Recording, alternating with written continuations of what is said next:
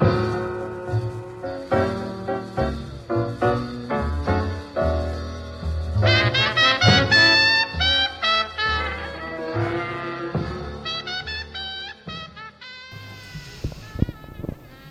Hola a todos, bienvenidos a Contratapas Podcast, este espacio destinado a la lectura y análisis de obras literarias que nos gustan, nos interesan, no voy a decir que nos apasionan, aunque también podría Aunque también nos decirlo. apasionan.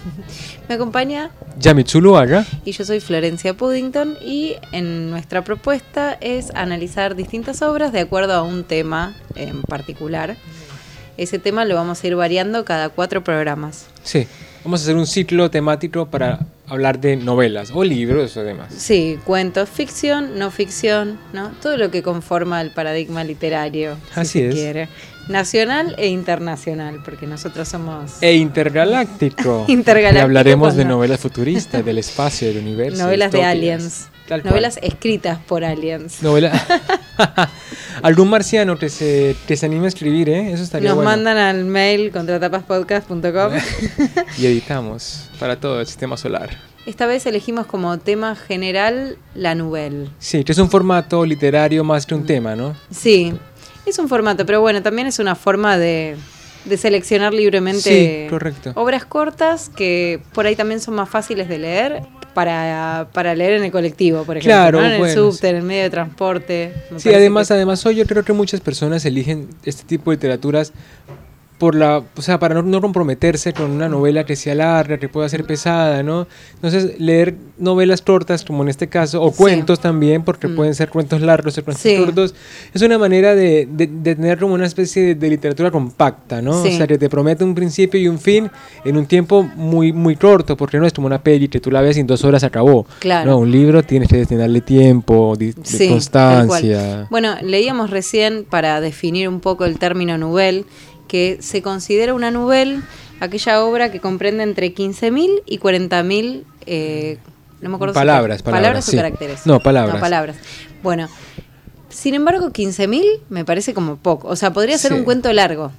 ¿no? Sí. Entonces, ¿quién define si es una nouvelle o un cuento largo? Tal vez el editor, Y lo que pasa tal vez el propio autor. también habría que ver, porque muchos han, han dicho muchas cosas al respecto, no es un tema saldado en, la en, lo- en los debates literarios, ¿no? Entonces luego también tienes que no solamente es, es, es, eh, lo largo o corto del cuento, sino cómo es manejado. Pero también esto varía, porque incluso en cuentos cortos tenemos la estructura principio, desarrollo, final. Sí. lo que pasa en una novela. Hay novelas en los que también hay eso, en los que no lo hay también. O sea, es como un debate que aún todavía no ha sido como tan normatizado y Sí. cada uno tiene su opinión, pero sí podemos converger entre entre las nove entre las 80, 70 y 140 páginas debe durar una novela, ¿no? Sí, exacto, ¿no? No, no más que eso. La, la extensión para el lado del largo lo tenemos muy claro, el tema Sí. es para el lado del corto. A mí me gusta este género porque me parece, o este tipo literario, porque muchas veces, a mí me encantan los cuentos, pero Sí. es cierto que a veces A mí no. te quedan cortos, ¿viste? Como que Sí. decís, ay, te generan un clima y, un, y una situación, em- una sensación emocional, te predisponen de cierta manera y cuando terminan no estás todavía preparado para leer el siguiente cuento, verdad, sí. ¿no? Entonces quedas como en una situación de que al menos una novela dura un poquito más de tiempo y te permite como estirar esa emoción, Sí. esa sensación al menos. ¿no? Saber que no se va a acabar todo tan rápido. Claro. Sí, porque también tiene, eh, perdón, ahí Sí. la novela, también tiene esto de que las novelas también tienen de los cuentos la, la concreción, ¿no? Mm. Que no te puedes expandir mucho porque se te va, se te va. Sí. Y se ahorra de la novela precisamente el desarrollo de tantos personajes y de tantas situaciones, ¿no? Una novela está como en ese punto medio entre, la- entre los dos formatos, entre- los dos Sí, géneros, pero permite jugar con elementos de uno y de otro. Exacto, porque también sí tiene de la, de la novela el formato interno, la estructura de la narración. Exacto. Por ejemplo, el cuento clásico, es cierto que el cuento moderno varía mucho, ¿no? Hay distintas formas de contar y hay cuentos que no siguen necesariamente la estructura clásica, Sí. pero en general se busca una un efecto sorpresa Sí, en los cuentos, correcto. que en general se, se respeta todavía hoy. A mí me encanta el cuento clásico, esa estructura clásica de cuento me encanta. Me gusta ese golpe, ese cachetazo final. Sí. No necesariamente aparece en la novela, porque en la novela la estructura interna es más propia de una novela. Tal vez eh, ahí Claro. Sí, es cierto. tenemos un, un desarrollo más largo del arco narrativo y tenés personajes tal vez más reducidos que en Los Miserables, por Claro, ejemplo, completamente. pero trabajados con más espacio, ¿no? Sí. Como- con más tiempo. Y además hay menos oportunidad de la digresión. O sea, acá siempre vamos a estar en la línea narrativa principal, en el protagonista, en el protagonista, en el protagonista. Sí. Por lo mismo, porque no te puedes eh, andar con ramas cuando es una novela. Bueno, hay limitaciones espacio-temporales. Claro, espacio- correcto, espaciales, Espaciales. Que, que siguen rigiendo ahí. Y también temporales, creo, porque también la brevedad creo que, que abona a la cronología, ¿no? O sea, por ejemplo, yo pienso en la novela que es muy linda, que la recomiendo, que se llama Siempre al mismo día, o se llama One Day en inglés, que cuenta cada capítulo es el mismo día, pero el año siguiente, ¿no? De una, Mm. de una historia de amor. Entonces es Claro. como que cada año se encuentran ellos dos, pero están en posiciones de su vida Sí. diferentes.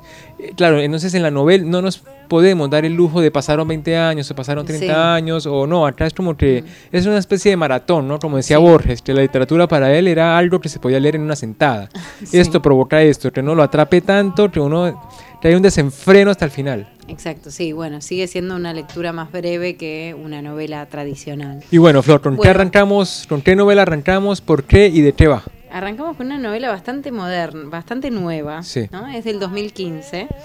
Se llama De ganados y de hombres y la autora es Ana Paula Maya. Es una autora bastante joven, brasilera. Estuvo hace poco en la Feria del Libro, en- acá en Argentina, en Buenos Aires, justamente discutiendo este libro porque ella tiene varias novelas eh, cortas.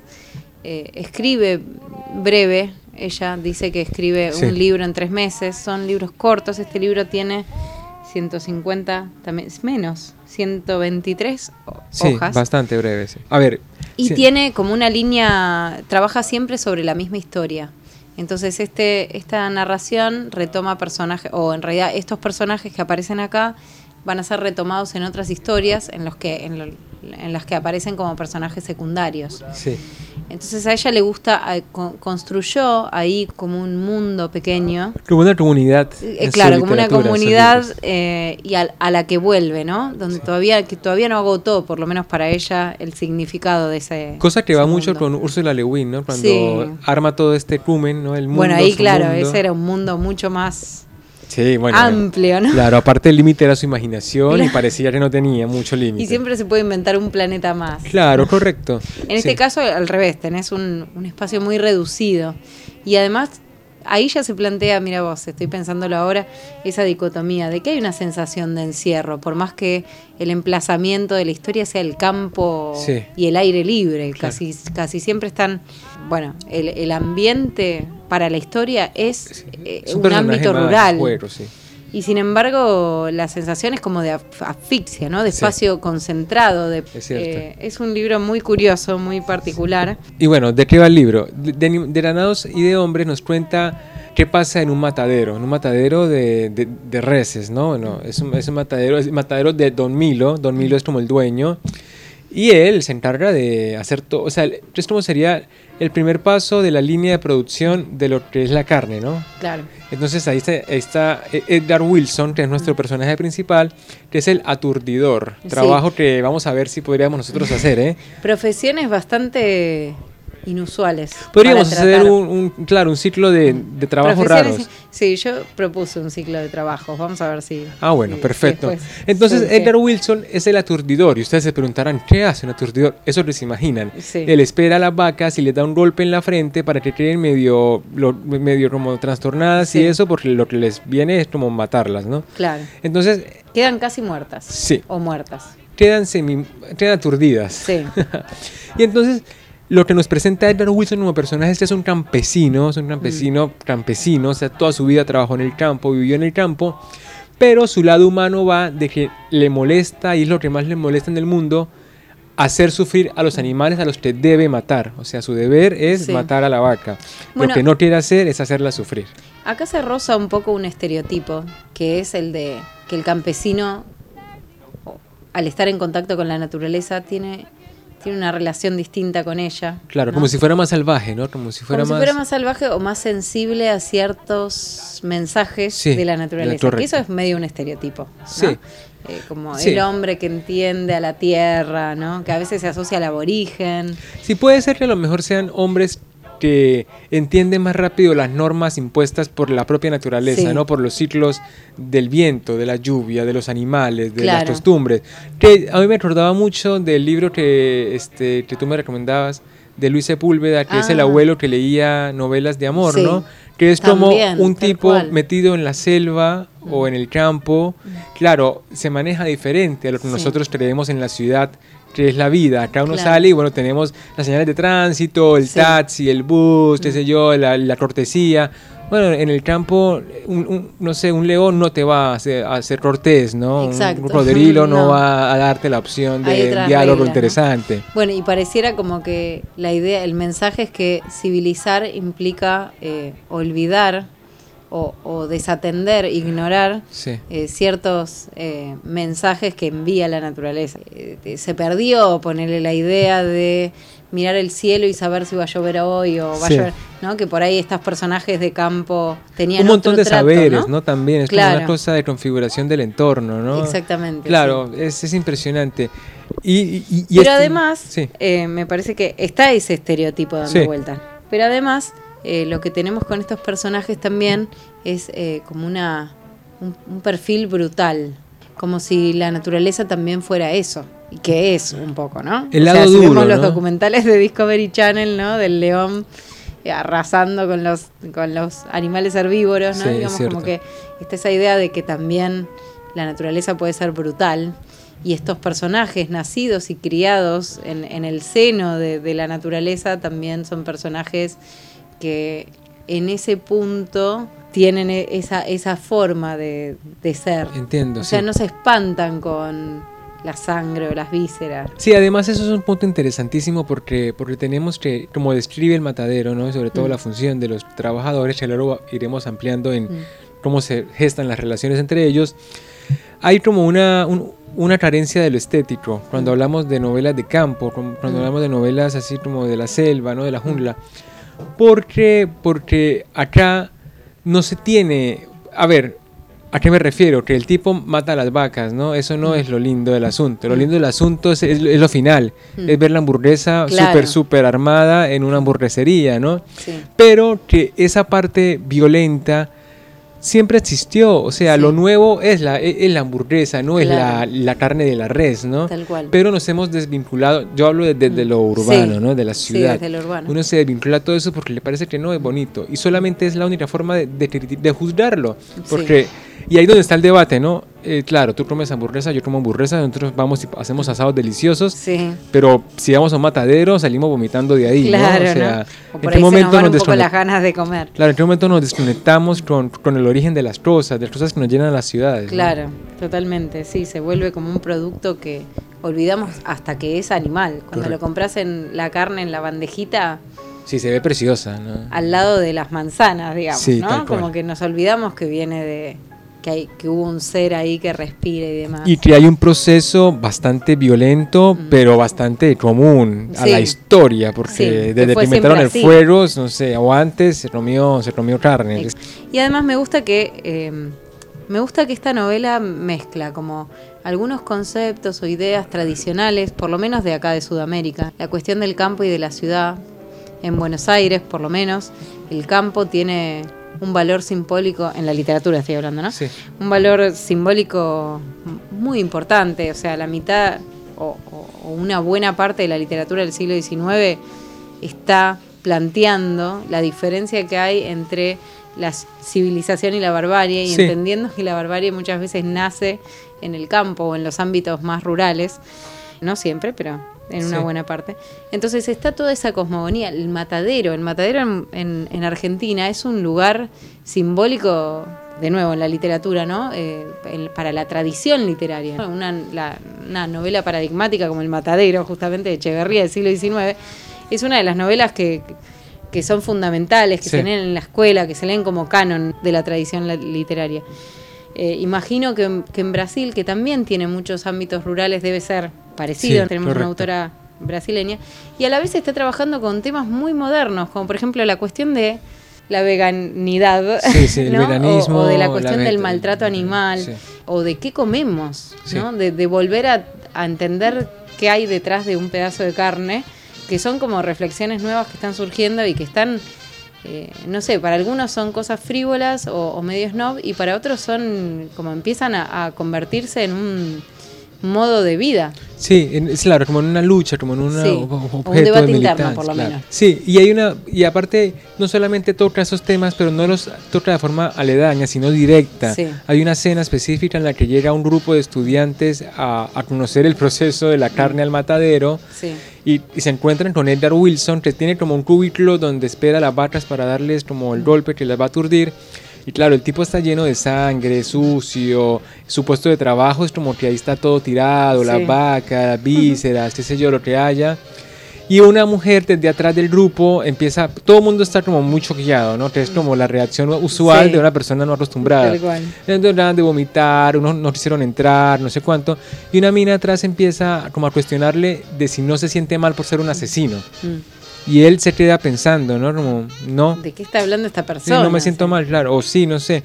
Y, le- y la mina viene y se le, o sea, el tipo como que empieza, ella empieza como, como a increparlo, como, como a, a decirle, eso, eso es asesinato, no le da vergüenza, ¿qué onda? Y el tipo se le enfrenta a la mina y le dice, che, mire, entre, entre, o sea, esto es lo que yo hago y eso por eso usted Claro. se come la hamburguesa que se come. Sí.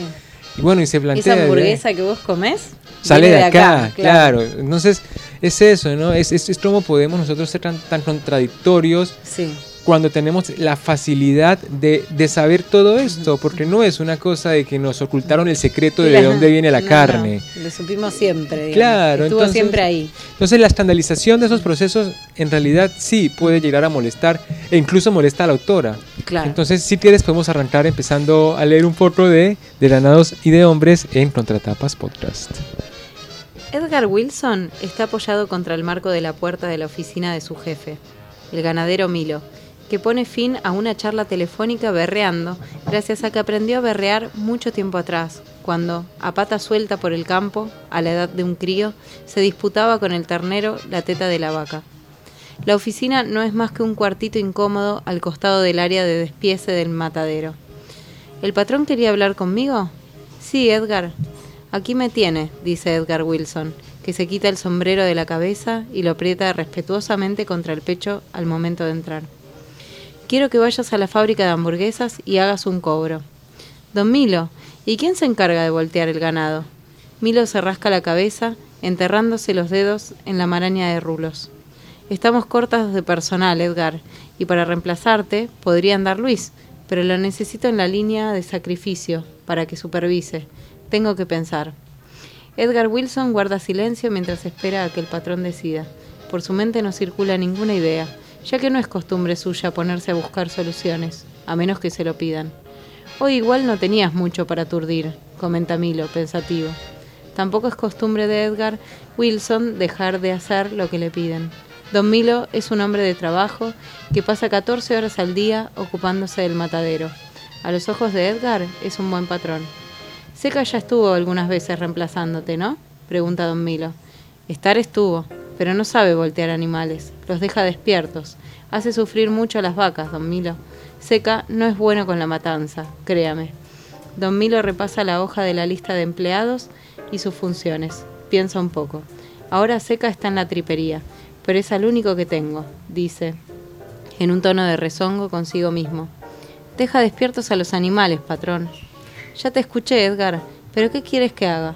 Igual terminan degollados, responde don Milo, nervioso.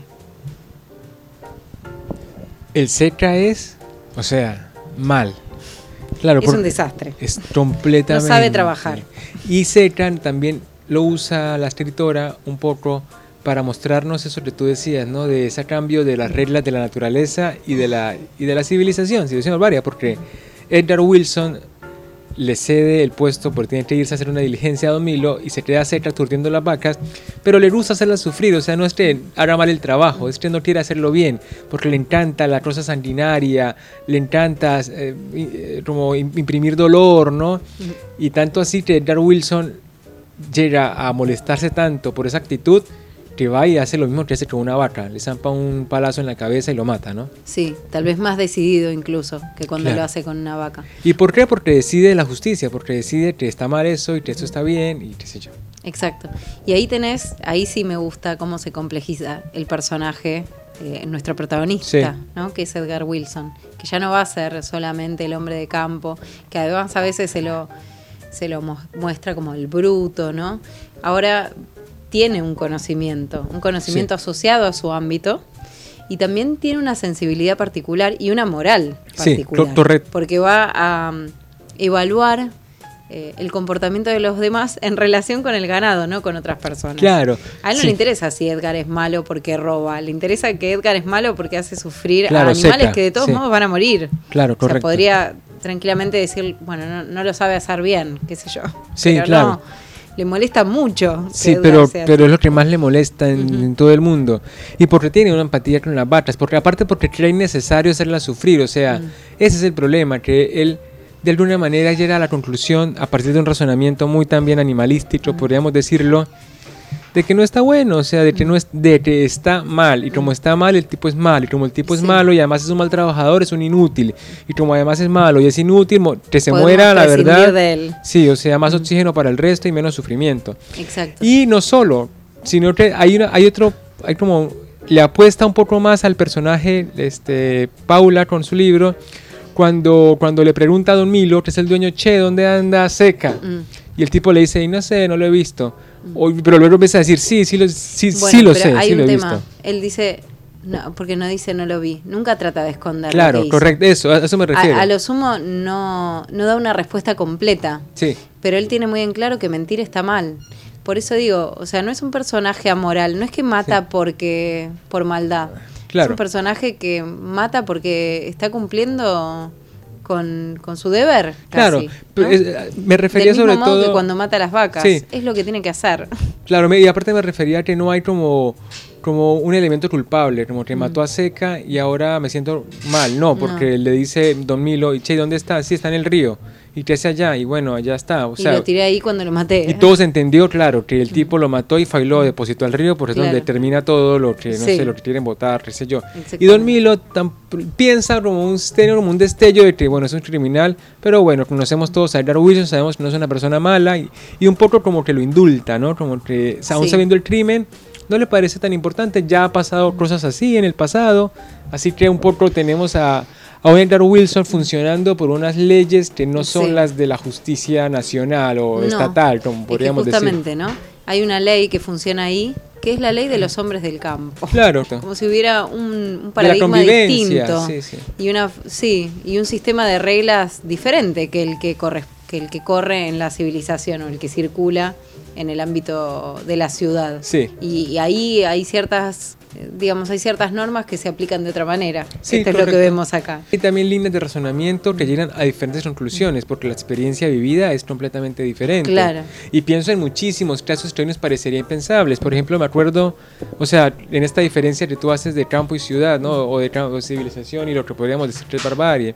Y pienso, por ejemplo, en cuando antes las parejas en el campo, en las fincas, tenían hijos, tenían hijos, se acumulaban, y cuando tenían cuatro o cinco bajaban a registrarlos Ah. a la notaría y todos quedaban con, el, con la misma fecha Claro. de nacimiento, que era el mismo día en el que lo registraban. Sí. Y por eso tienes a mi abuela, que son, cinco, son, son nueve, y tres de ellos nacieron el mismo día, ¿no? O sea, y a mi abuela la bueno. dos años después de nacer. Claro. Claro, esas cosas son porque a uno no se le ocurre pensar que, claro, el tipo que trabaja en el campo, Porque ¿qué la le va a importar cuatro? lejos. Claro, exacto, exacto. La burocracia es, es algo que interesa al hombre de ciudad. Y que no lo beneficia en nada en todo caso. Claro. Que tenga uno DNI, el hijo, que Sí. quién sabe cuándo se va a ir de la fin, si es que se va. O sea, Tal son, cual. son, son ideas, son, son lógicas Sí. completamente de otro entorno. Acá lo que tenemos además es un hombre hipersensibilizado por el animal, Sí, eh, es decir, un hombre que se conmueve con, con el ganado sí. y a la vez justamente hay muchas referencias a que él se ve en los ojos, ¿no? Él tiene todo un ritual para matar a la bestia, no es Sí. que no es que lo voltea y listo, sino que le hace una cruz, le hace una caricia para que se calme, o sea, es completamente conmovedor el trato que tiene Edgar con sus animales antes de matarlos. Y ¡zas! Sí, lo, lo tiene que hacer porque es su Claro. tarea, pero, pero le cuesta, la, la, la sufre un poco. ¿no? Y aparte también lo ve desde, el- desde la razón, no desde el capricho. Dice, Sí. bueno, qué sé yo, alguien tiene que hacer el trabajo, hoy lo hago yo. Sí. Entonces, bueno, es inevitable. Si no soy yo, sería otro. Entonces, Sí. prefiero hacerlo yo y hacerlo bien. Pero además pareciera entender los códigos del ganado. Él Sí. entiende los comportamientos, incluso cuando empiezan a ser irracionales para el resto de la, de la gente, ¿no? Va a pasar algo con esos, con ese ganado, eh, van, van a empezar a reaccionar de una manera eh, irracional y él es el único que puede entender eso. Como Que identificar, ¿no? ¿Qué Sí, primero a- a anticiparse y después explicarlo. Claro, él es muy observador con eso. Y aparte, claro, ha vivido Sí. con los animales y, y su entiende ámbito. cómo se mueven.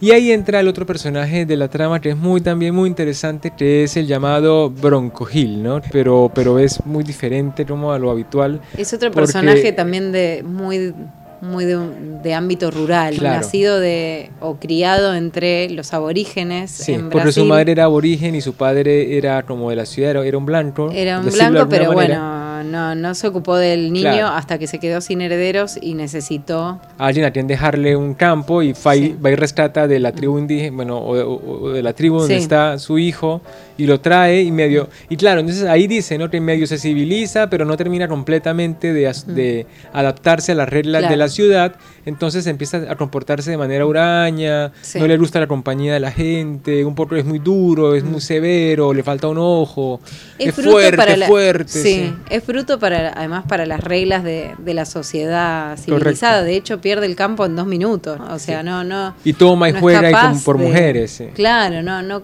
no es capaz de adaptarse a esos códigos. Eh, sí, en ese sentido es el más brutal de nuestros personajes. Es el capataz del matadero y como capataz tiene esos valores intrínsecos que de nuevo el hombre de campo, ¿no? El tipo puede ser lo que quieras, pero es honesto, pero es recto, pero no dice mentiras, ¿no? Sí. Pero es justo. Mm. Y esas cosas son, son como actitudes que se valoran mucho Sí. todavía en el, en el área rural. Pe- pensemos que en un pueblo, si alguien se manda una, se, se manda una cagada, o sea, todos se enteran, o sea, Sí. no es como en una ciudad que, bueno, no sé, no sé, bueno, uno puede ocultar información. Claro. En un no. pueblo no, en un pueblo todo se sabe y, y el Sí. bueno es bueno. Sí, Eso es lo, eso es exacto. lo, es lo Y visible, el otro protagonista de nuestra novela es obviamente el ganado. Sí, que va a tener un, un lugar importante en, en el desenlace o en, o en el, digamos, el, sí, la, cuando... co- la consecución narrativa, digamos, ¿no? Sí, Y además que son, son animales particulares, son animales que tienen una cierta inteligencia, si se sí, quiere. correcto. Hay una, bueno, siempre asociamos a la vaca con el animal más tonto del planeta. y acá hay una reivindicación del lugar del animal. Un- una intención de, de mostrar que hay una, una inteligencia adaptativa. O sea, una inteligencia de, es la, la adaptación a un medio. Pero que saben cosas que nosotros no sabemos. Es cierto. Eh, un poco esa es la idea, brutalizar al hombre o mostrar al hombre en su, en su forma más primitiva y a la vez humanizar a, a las bestias, ¿no? Claro. Mostrar también los aspectos que se nos escapan a nosotros como humanos de estos animales. Sí, y hay, hay como una transmutación, ¿no? Lo hablábamos Sí. también un poco Una antes. inversión, sí, tal Claro, cual. como que rasgos animales se le atribuyen a los hombres y, y- y viceversa. Y también eso es como una manera de ver que la convivencia también es Mm. con las vacas, Sí. también es con el terreno, también Claro. es con la cerca, ¿no? También es con los otros empleados porque viven todos juntos Sí, cerca del matadero para poder cuidar y supervisar, ¿no? Es como una mini república que se arma Sí. en torno a, un- a una actividad bueno, industrial, pero que genera sus propias dinámicas. Sí, y que tiene como un costado místico, porque siempre como dar muerte al animal y cuánto sabe el animal de, de lo que le va a pasar, todas esas cosas generan como intriga o angustia incluso. ¿Qué pasa ¿no? con las En almas el de los hombre animales? Claro. Eh, de hecho, mucha gente es vegana o vegetariana porque le, le apena, digamos, matar un animal para comerlo. Claro. Eh, que en realidad es algo que es propio de- del ser humano, o sea, hemos nacido con, con dientes de carnívoros, entonces, eh, digamos, evidentemente estábamos preparados para hacerlo, lo que no estábamos preparados tal vez es para, Dejar de hacerlo.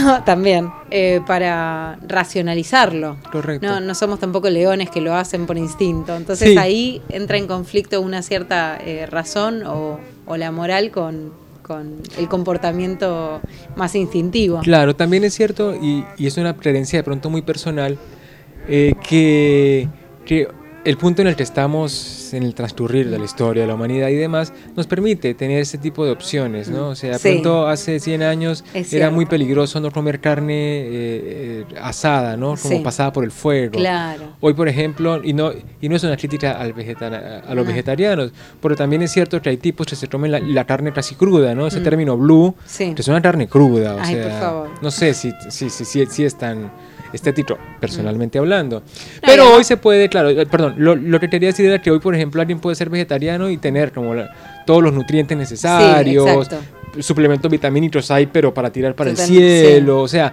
alguien puede administrar su alimentación de manera también ideológica Sí. sin consecuencias. También es cierto que es verdad que la crítica es que muchas personas que como que arrancan en esta vida vegana o lo Mm. que sea tienen como eh, este falencias de pronto de algunas cosas, proteínas y demás que lo suplen con Pero claro, granos, como que si, si querés podés llevarlo adelante. sin ningún Eh, tipo de riesgo. Y claro, sin riesgo, asesorándote como corresponde y demás.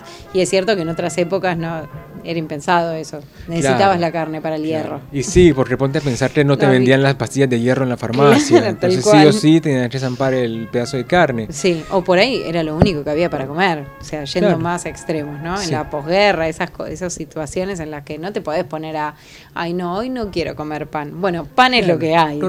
Y también es una decisión desde la libertad, desde la libertad de poder elegir, porque luego le- este, leemos libros de guerra y nos encontramos con el tipo que se comía las cucarachas o las ratas que encontraba porque no tenía otra cosa que comer.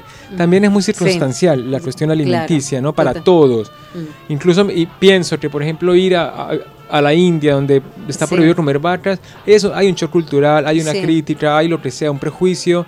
Pero bueno, e- ellos, cada uno vive como Igual no es quiere. que no comen carne, sí. no comen vaca. car- Carne de res, sí, porque claro. comen después. Y luego tienes a los judíos que creo que no comen carne de cerdo. o Bueno, pero tiene que estar, no, musulmanes. bueno, tiene que tener un- una cosa religiosa en el medio, pero se puede comer. Claro. Ah, lo que no comen es cerdo, tenés razón. Entonces, claro, entonces el rito se puede administrar Sí. desde que haya como cierta posibilidad. Claro, exactamente.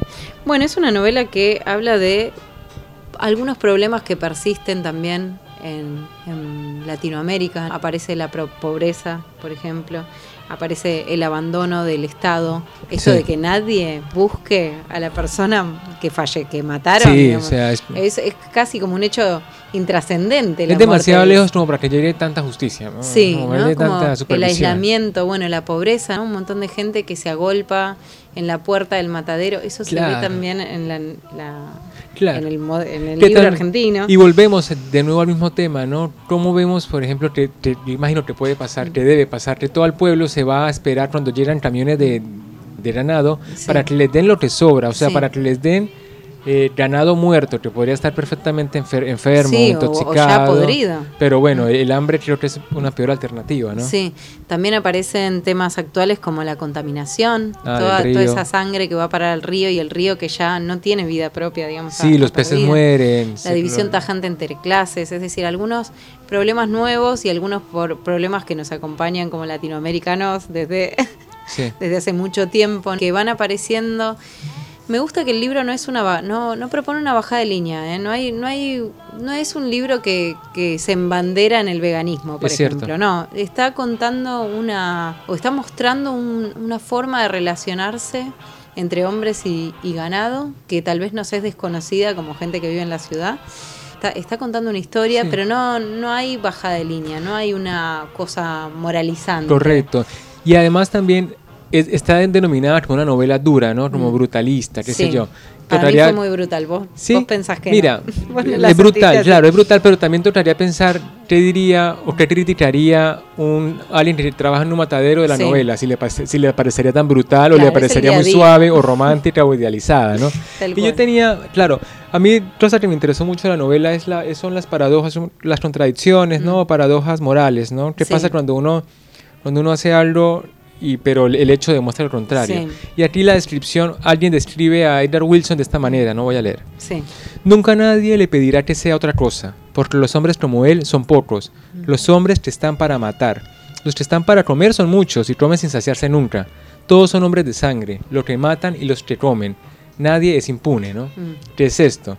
Eh, no, físicamente no degollar la vaca no quiere decir que te haga menos culpable al comerte la hamburguesa. tal cual. Bueno, eso tiene que ver también con cómo el hombre de ciudad qué consideración tiene, bueno, eso lo vemos en, esta escena que ya mencionaste antes de, la niña que o el, contingente de estudiantes que van a visitar el matadero.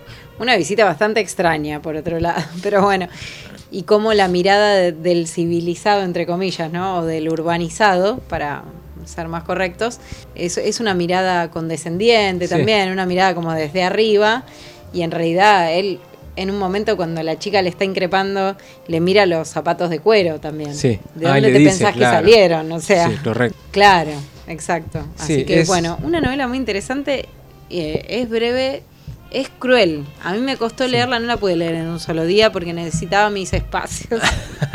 tu momento de descanso. Sí, me da mucha pena, la verdad, cuando, cuando habla de los animales y todo eso, pero la verdad que está muy buena. Sí, también es un librito que es como una bofetada de realidad, ¿no? Sí. Que siempre Uno, uno, lo agradece porque son experiencias que uno de otra forma no se, no hay matadero cerca para ir y si lo hay, no creo que uno se vaya, prefiero no leerse el libro. Tal cual. Pero si lo acerca de alguna manera a la problemática, ¿no? O a, lo que quieres poner. Sí, y siempre está bueno también leer autores nuevos, eh, que bueno, que a veces nos, nos, nos llegan tarde, o no nos llega, o no nos llegan, o no nos enteramos que están. Hay mucha literatura que se está gestando ahora.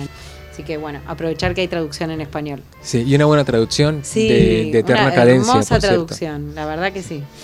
Y bueno, eh, siendo así el cierre de nuestro programa dedicado a de ganados y de hombres. A Florencia Puddington, muchísimas gracias por acompañarme. a Yamit Zuluaga también. Ah, qué, amable. Y a todos ustedes, muchísimas gracias por estar con nosotros, por escucharnos. Les eh, contamos que nos pueden seguir en Instagram en Contratapas Podcast. Eh, también en Facebook nos encuentran como Contratapas Podcast. Y nos encuentran también en el sitio web www.outfierce.com. A todos les deseo una feliz semana y que lean mucho. Chao, chao.